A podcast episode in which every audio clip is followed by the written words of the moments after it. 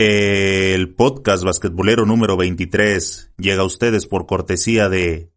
Si no vengo desde lejos para estar en la banca. Clásico de tu compa cuando busca cualquier pretexto para estar dentro de la cancha, aunque su rendimiento y compañerismo sea malo.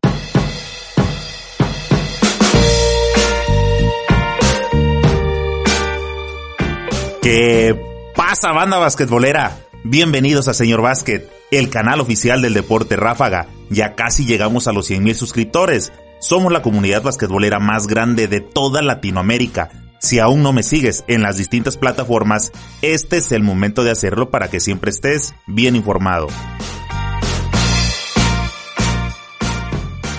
Recordarás que en el episodio 10 del podcast habíamos comentado uno de los tantos problemas en el baloncesto mexicano. Me da mucha tristeza, pero después de 13 episodios más, retomaremos nuevamente esa temática ya que México, o mejor dicho, la asociación representante del baloncesto mexicano que es la de MEVA, acaba de ser suspendida por FIBA. Tal vez te preguntas, ¿y quién es FIBA para sancionar a México? FIBA es el organismo rector mundial para el baloncesto es una asociación independiente formada por 213 federaciones nacionales de baloncesto en todo el mundo. Está reconocida como la única autoridad competente en baloncesto por el Comité Olímpico Internacional, el COI. Y ahora te estás preguntando, ¿y quién es ADEMEVA o por qué representa a México? ADEMEVA es el organismo que trabaja por el desarrollo del básquetbol en México. Cuenta con el aval de CONADE, el COM y FIBA Américas. Ahora que ya sabes quién es quién, Vamos a la nota importante, al meollo del asunto de este episodio del podcast.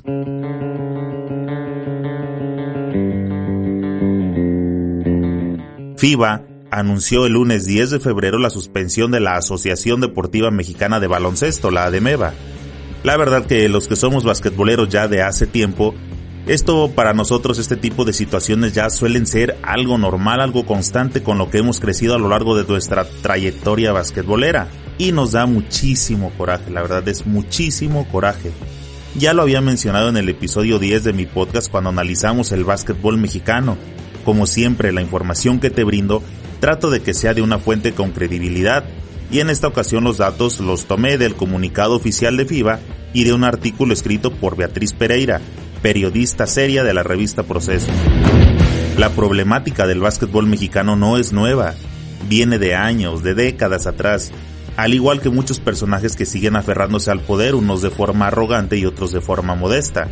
En una investigación que la periodista Beatriz Pereira tituló Operación Sonora, otro remedio para el básquetbol mexicano, señala que en un intento más para ordenar la ADEMEVA, Xochitl Lagarda Burton fue elegida como dirigente de este deporte.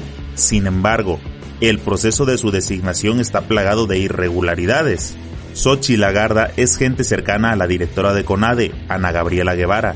La empresaria sonorense encabezó la única plantilla que fue conformada en cuestión de minutos y registrada el mismo día del proceso electoral, cuando debió ocurrir 24 horas antes como establece el procedimiento para renovar al presidente. Detrás del proceso electoral estuvo la Federación Internacional de Baloncesto, Mundo y la CONADE, entidades deportivas que operaron para conseguir que los presidentes de las 32 asociaciones estatales firmaran una hoja con la intención de su voto. El detalle es que tenía en blanco el nombre del presidente a elegir.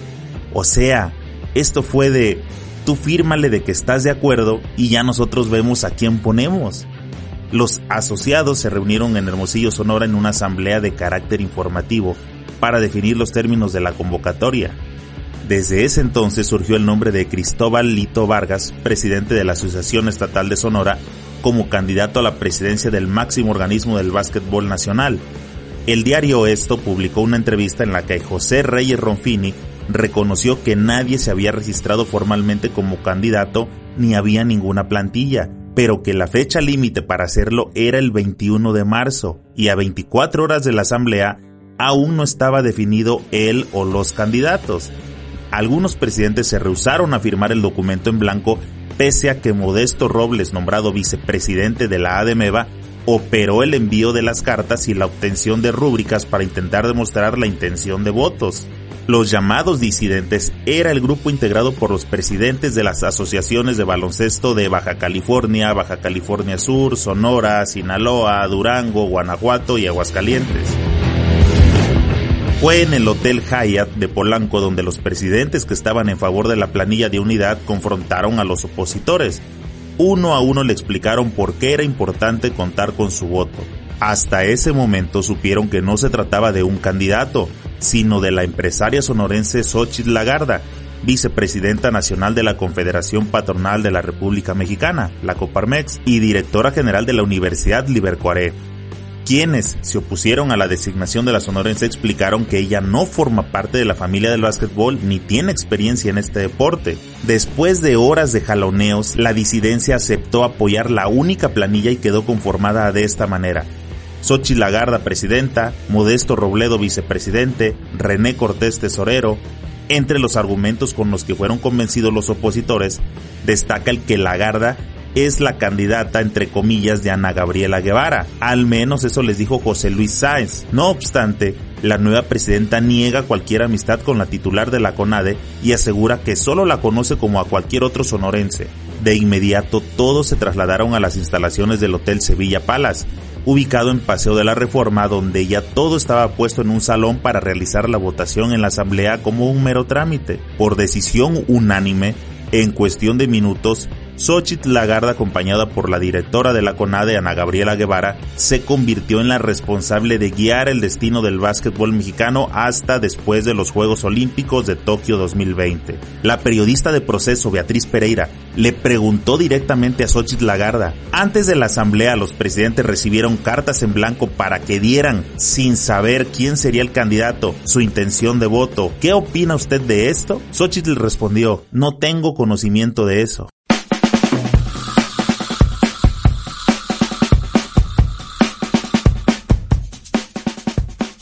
La FIMAMUNDO y la CONADE han tenido las manos metidas en los procesos de elecciones de la ADMEVA desde abril de 2016, cuando se creó la Comisión para el Fortalecimiento del Básquetbol en Suiza, pero el orden y la armonía no llegaron al básquetbol mexicano ni se puso fin a dos décadas de conflictos administrativos en este deporte. El 11 de diciembre de 2016, los presidentes de las asociaciones estatales consensuaron que el empresario regiomontano Carlos Bremer de Grupo Financiero Value cubría el perfil para dirigir la ADEMEVA y votaron por él. Acordaron renovar todo el consejo directivo y poner a Bremer como su líder, pero Gilberto Hernández Oseguera los madrugó a todos. En una clara violación a la votación de los afiliados, se autoimpuso como presidente de la ADMEVA. De facto se apoderó del organismo, nombró como gerente general a José Reyes Ronfini y dispuso del presupuesto que le otorgó la CONADE. El abogado Hernández Oseguera creó unos nuevos estatutos que la propia Fibamundo rechazó porque le quitaba a varios afiliados su derecho al voto. Sin haber renunciado al cargo en el que se autoimpuso, Hernández Oseguera se convirtió al mismo tiempo en secretario general de la Federación Mexicana de Fútbol, la Femex Food, cuando John de Luisa se convirtió en presidente de esta en julio de 2018. El abogado pretendía mantenerse en los dos cargos, pese a que está impedido para hacerlo. Sin embargo, el presidente de la FIBAMundo, el argentino Horacio Muratore, lo presionó para que renunciara. Cuando así ocurrió en el último trimestre del año, la ADEMEVA quedó en manos de Reyes Ronfini, quien operó como gerente y como presidente. Ambos personajes dejaron a ese organismo deportivo en el limbo. Eso solo es un poco de los antecedentes. Ahora te diré por qué la Federación Internacional de Básquetbol suspende a su afiliada mexicana, la ADEMEVA.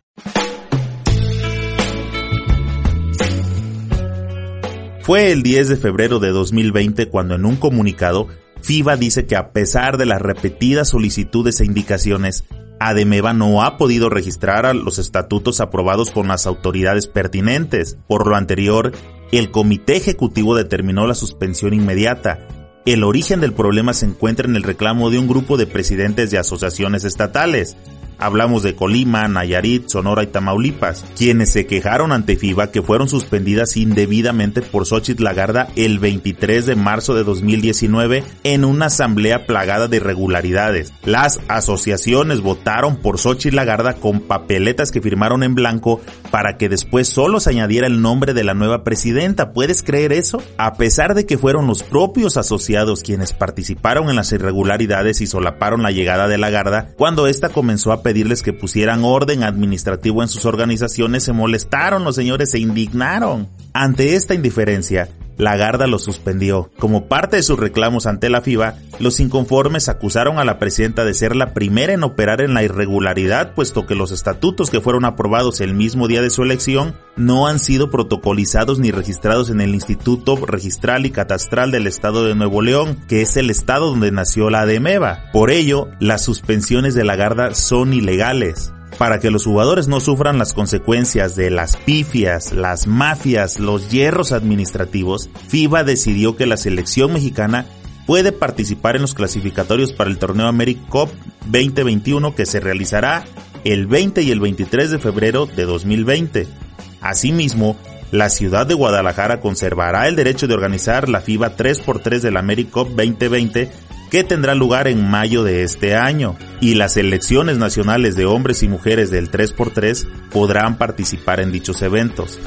La FIBA volverá a evaluar la situación de la ADMEVA en la reunión del 26 y el 27 de marzo próximos, y ahí es donde se decidirá el futuro del básquetbol mexicano. Así que, señores, desde este humilde estudio, les pedimos por favor tienen un mes para ponerse a trabajar como se debe porque toda la banda basquetbolera ya estamos hasta el gorro de estas situaciones.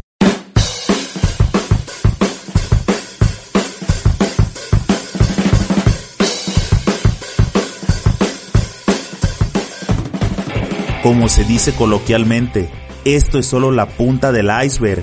Hay muchísimos intereses de por medio a los que nadie va a estar dispuesto a ceder el hecho de que exista la LNBP, Cibacopa y la Liga Estatal de Chihuahua, de que nadie esté afiliado a FIBA, de que la federación no tenga su propia liga. Te voy a dar un ejemplo como es en el fútbol.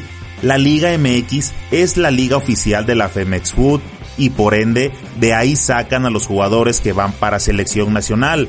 En el básquetbol mexicano la selección la hacen en lo oscurito y a conveniencia de los intereses de una promotora. La federación oficial, en este caso la ADEMEVA, no tiene su propia liga.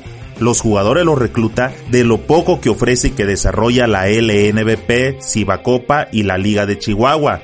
Estas tres ligas son de particulares, no son de la federación, y es ahí donde por ser de particulares empieza la mezquindad con el básquetbol y solo se busca el beneficio propio. Y el tema de los pleitos no es solo con las ligas y los jugadores. Hace años hubo riñas por el control total del básquet mexicano entre la Federación Mexicana de Básquetbol, la FMB, y la Asociación Deportiva Mexicana de Básquetbol, la ADEMEVA. Este pleito desencadenó que ninguno de estos comités fuera reconocido por la CONADE, lo que provocó una suspensión más por parte de la FIBA hace algunos años. ¿Qué sería lo ideal? Que las ligas antes mencionadas se fusionaran y que existiera una sola competencia nacional. Sí, lo sé, estoy loco, sueño demasiado porque eso no va a suceder. Pero la verdad, qué chingón sería una liga bien organizada con equipos por todo el país. Una sola liga es mi sugerencia para que la gente no se confunda. Una sola liga que genere arraigo en la afición y que la gente se identifique con su equipo local. Dicen que soñar no cuesta nada, pero también dicen ¿A qué le tiras cuando señas mexicano?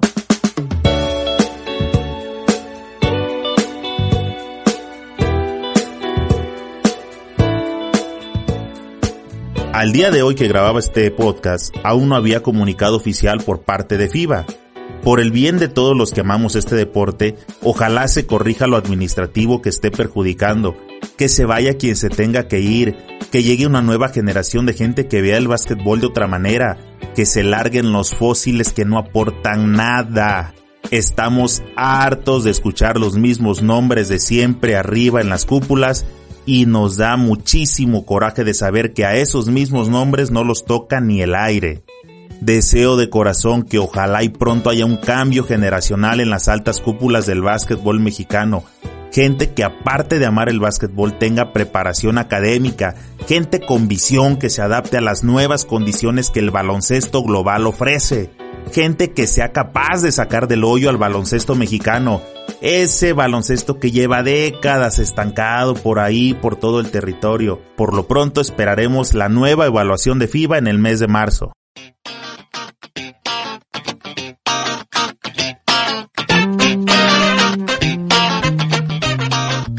Quiero aprovechar tu atención para recordarte que todo lo que va sucediendo día con día en la NBA Puedes encontrarlo en los videoblogs que voy subiendo casi a diario en las plataformas de YouTube, en las de Instagram y Facebook. En esos videos cortos pero efectivos tendrás información rápida y amena para que siempre estés al día. También subo reviews o reseñas de productos relacionados al baloncesto, como tenis y balones, etc. Les hago su unboxing, los llevo a probar a la cancha para poder darte una opinión sincera al respecto, con la finalidad de que tengas una buena referencia por si estás pensando en adquirirlos. Sobra decirte que todo el contenido que subo es exclusivamente basquetbolero. Date una vuelta y chécalo. Búscanos como señor Básquet. Estoy seguro que encontrarás algo que puede gustarte. Escríbeme tus comentarios y dime, ¿a quién te gustaría que le demos seguimiento? En YouTube, suscríbete al canal y activa la campanita. En iTunes, Evox, Spotify, Himalaya y las demás plataformas de podcast, síguenos para que te lleguen las notificaciones al instante. No se te olvide darle me gusta y en verdad compártelo con tus amigos para que cada vez seamos más los que integramos esta chulada de comunidad basquetbolera. Nos vemos pronto en alguna cancha.